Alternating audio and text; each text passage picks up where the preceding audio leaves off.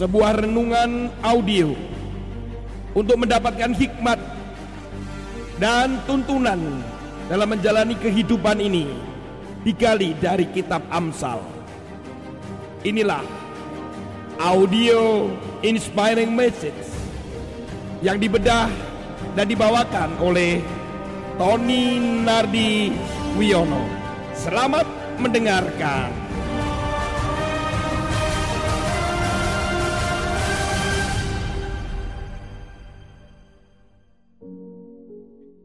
Shalom Bapak Ibu sekalian.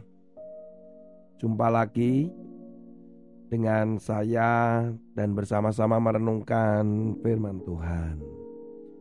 Firman Tuhan hari ini dibaca di dalam Amsal pasal yang ke-13 ayat yang ke-24 Siapa tidak menggunakan tongkat benci kepada anaknya Tetapi siapa mengasihi anaknya mengajar dia pada waktunya. Kata pada waktunya itu segera ya saudara. Dalam pengertian itu segera. Kalau kita melihat kembali perjalanan rohani, kita selalu mendengar ada kata-kata murid.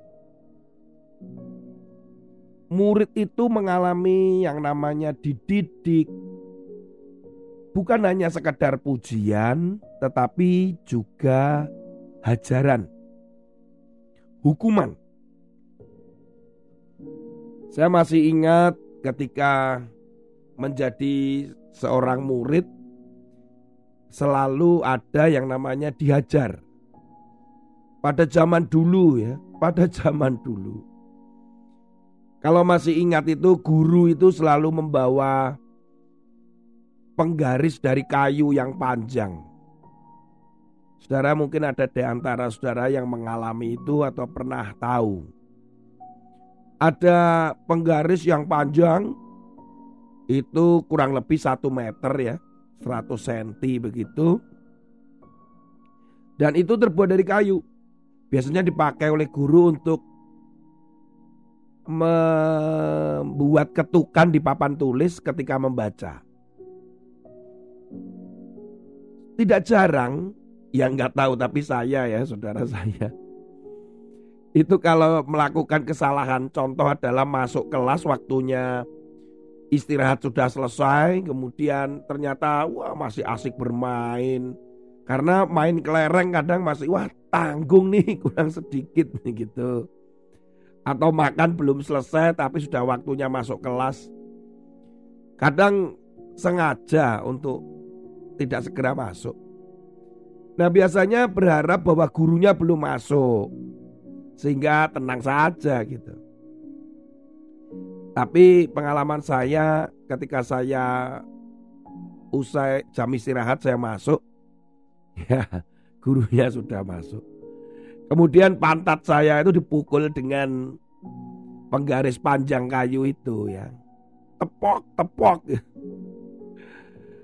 Sakit sih tidak ya, kadang malu. Ya, tapi setidaknya pastilah bukan maksud daripada guru itu menyakiti murid-muridnya. Bayangkan kalau itu zaman sekarang, saudara. Itu dilakukan oleh seorang guru. Apa yang terjadi? Wah, saudara, ini urusannya bisa ramai. Dianggap melanggar hak asasi, melanggar hak menyakiti, wah macam-macam. Jujur bahwa saya ketika mengalami itu di masa kecil itu saya nggak ada trauma atau sakit hati itu dengan mereka para guru malah kami itu dekat sekali itu saudara. Kemudian ada teman saya yang dilempar dengan penghapus. Oh, bayangkan saudara zaman dulu tuh penghapus kapur putih itu. Itu kalau dilempar kena rambut itu rambutnya putih semua. Ya memang tidak keras tapi rambut jadi putih semua sepertinya harga diri diinjak, terinjak begitu. Zaman dulu tuh ya nggak apa-apa itu. Tapi kalau sekarang hukuman-hukuman seperti itu tuh dianggap melecehkan. Saudara, kedisiplinan itu diajarkan waktu-waktu itu supaya ada satu maksud. Mari kita melihat dari sisi Tuhan. Bahwa Tuhan itu juga mendidik kita bukan hanya dengan kelembutan, dengan kasih karunia-Nya, tapi juga kadang dengan hajaran, Saudara. Dikatakan di dalam Ibrani itu cambuk, dicambuk, cambukan loh Saudara. Tentunya karena itu mengasihi kita. Saya percaya bahwa ada beberapa hal yang kita lakukan apabila itu salah atau tidak berkenan dengan Tuhan, kemudian Tuhan menghukum, mengajar, itu saya percaya itu. Tapi ada beberapa aliran Kristen yang tidak mempercaya itu. Tuhan itu baik. Oh betul saudara, Tuhan itu sangat baik. Tuhan itu mengasihi. Betul. Tetapi ada aliran yang mengatakan bahwa tidak mungkin ada hajaran hukuman itu karena kasih Tuhan yang begitu besar. Saya nggak mau mengikuti itu. Saudara boleh protes tapi saya nggak mau mengikuti itu. Saya mengasihi anak saya saja, saya juga melakukan hukuman loh saudara. Hal-hal seperti itu itu terjadi. Dan berapa banyak orang Kristen gak mau. Ini berangkat dari apa? Berangkat mereka tidak mau dididik. Karena menganggap itu hak, menyakiti harga diri. Karena dunia sepertinya mengkondisikan demikian. Sanksi itu merupakan tekanan. Sanksi itu merupakan merebut harga diri dan hak asasi. Sehingga kenapa sering kali ketika mendapatkan sanksi hukum, sanksi adat, atau mungkin resiko-resiko itu mereka pada nggak terima. Mereka demo, demo kepada dosen, demo pada guru, minggat dari rumah, melaporkan orang tua karena orang tua memperlakukan sebuah hukuman. Saudara, dunia memang sudah berubah. Tapi saya rindu saudara tetap menerima hajaran. Karena hajaran itu untuk membawa kita kepada satu tujuan. Untuk mendidik kita menjadi murid yang baik, murid yang sejati. Banyak orang Kristen itu jatuh itu kebanyakan itu karena apa? Karena tidak kudus. Hidupnya nggak kudus. Jadi dengan cara bagaimana supaya kudus ya hajaran. Saya dulu berpikir orang itu bisa disiplin dengan penyadaran. Ya sadarlah seiring dengan waktu. Nanti ngerti-ngerti sendiri katanya. Masa sudah gede masih nanti nggak ngerti gitu. Tapi ternyata belum bisa loh saudara. Dari pengalaman saya melayani Tuhan menjadi ketua ini, koordinator itu, nggak bisa ternyata. Nggak sadar-sadar saudara. Nggak ngerti-ngerti. Oleh karena itu kenapa saya dulu di sekolah minggu ketika menjadi ketua, saya banyak sanksi kepada mereka. Ketika mereka misalkan tidak menggunakan sepatu waktu pelayanan, mereka tidak siap mengajar, tidak menggunakan baju berkerah ketika di atas mimbar, ketika tidak dapat rapat, tidak datang fellowship, wah itu penuh dengan sanksi.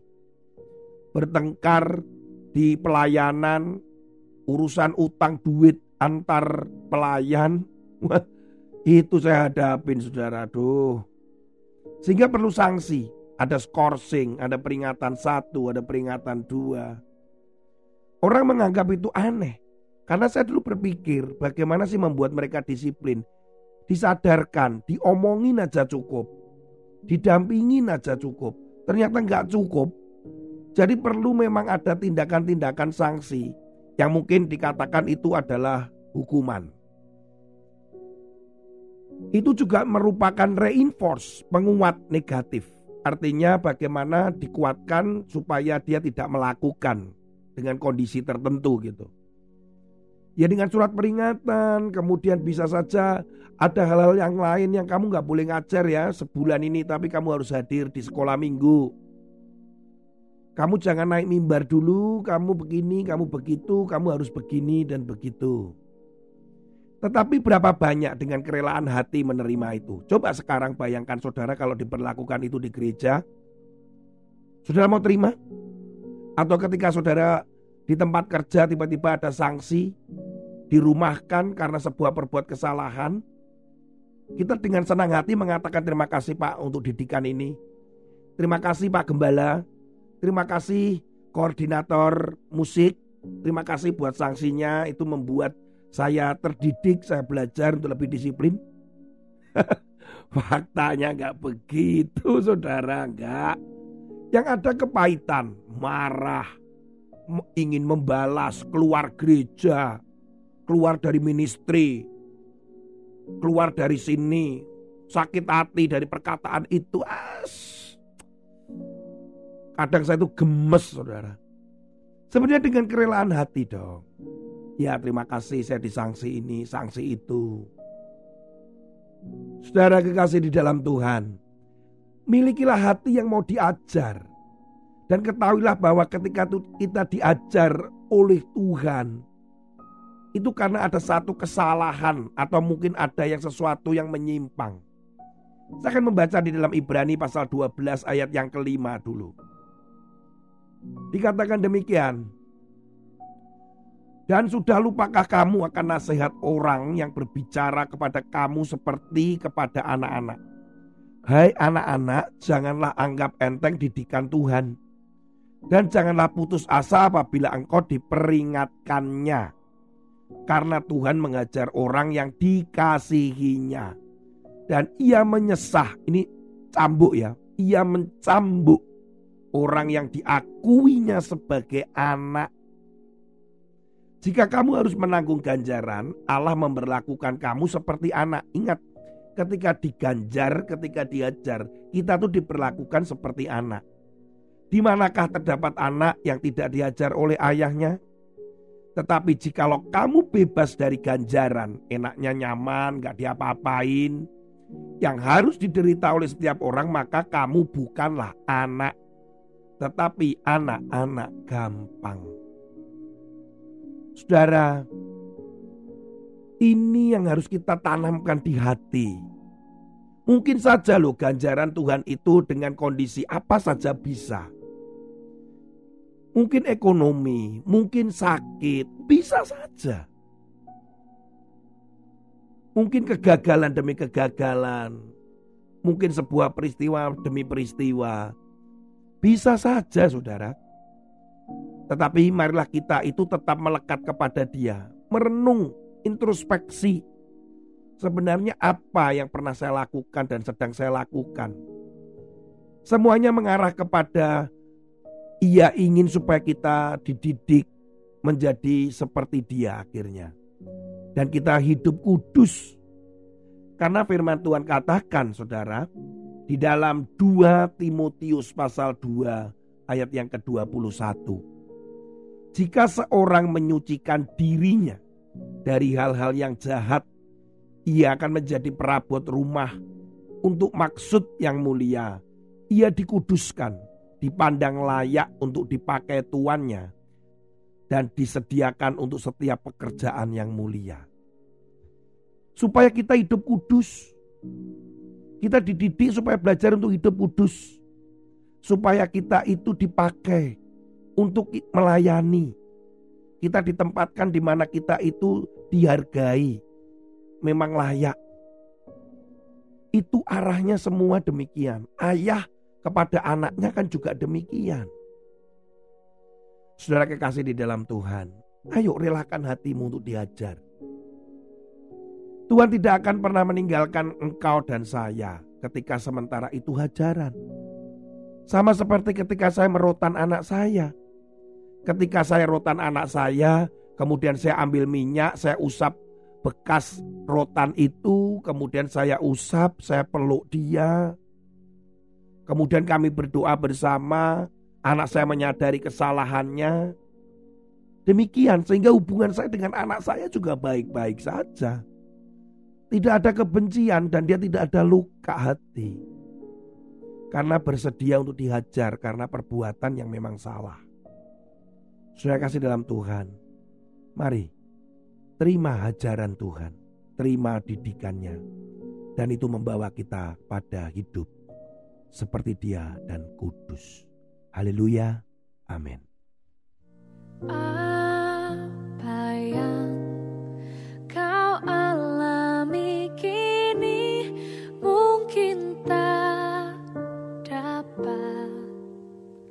engkau mau?